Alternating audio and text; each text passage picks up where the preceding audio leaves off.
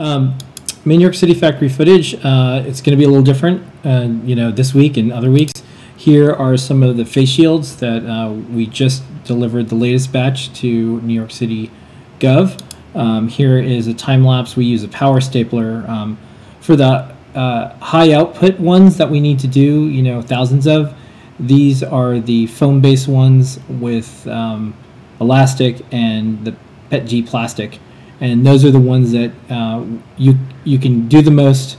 Uh, and also from the feedback we got from doctors on the front lines, uh, they like these the most, and uh, we got some good feedback about ours.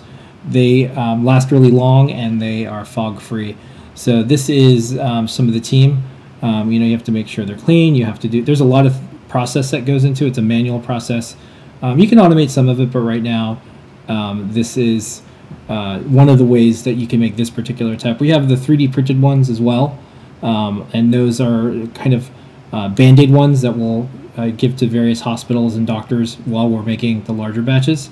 Um, another time lapse. Uh, this is Vance, and uh, this is the uh, clear plastic ones getting wiped down with alcohol on each one. We have a pretty sterile process that we have to stick to, and then um, on the other side, you can see we have um, some tools that we use that helps people um, get these done really fast. So applying the foam, put it in there. Next, applying the foam. Next, and uh, here you can see the foam being sliced up. Now we're getting the foam pre-sliced.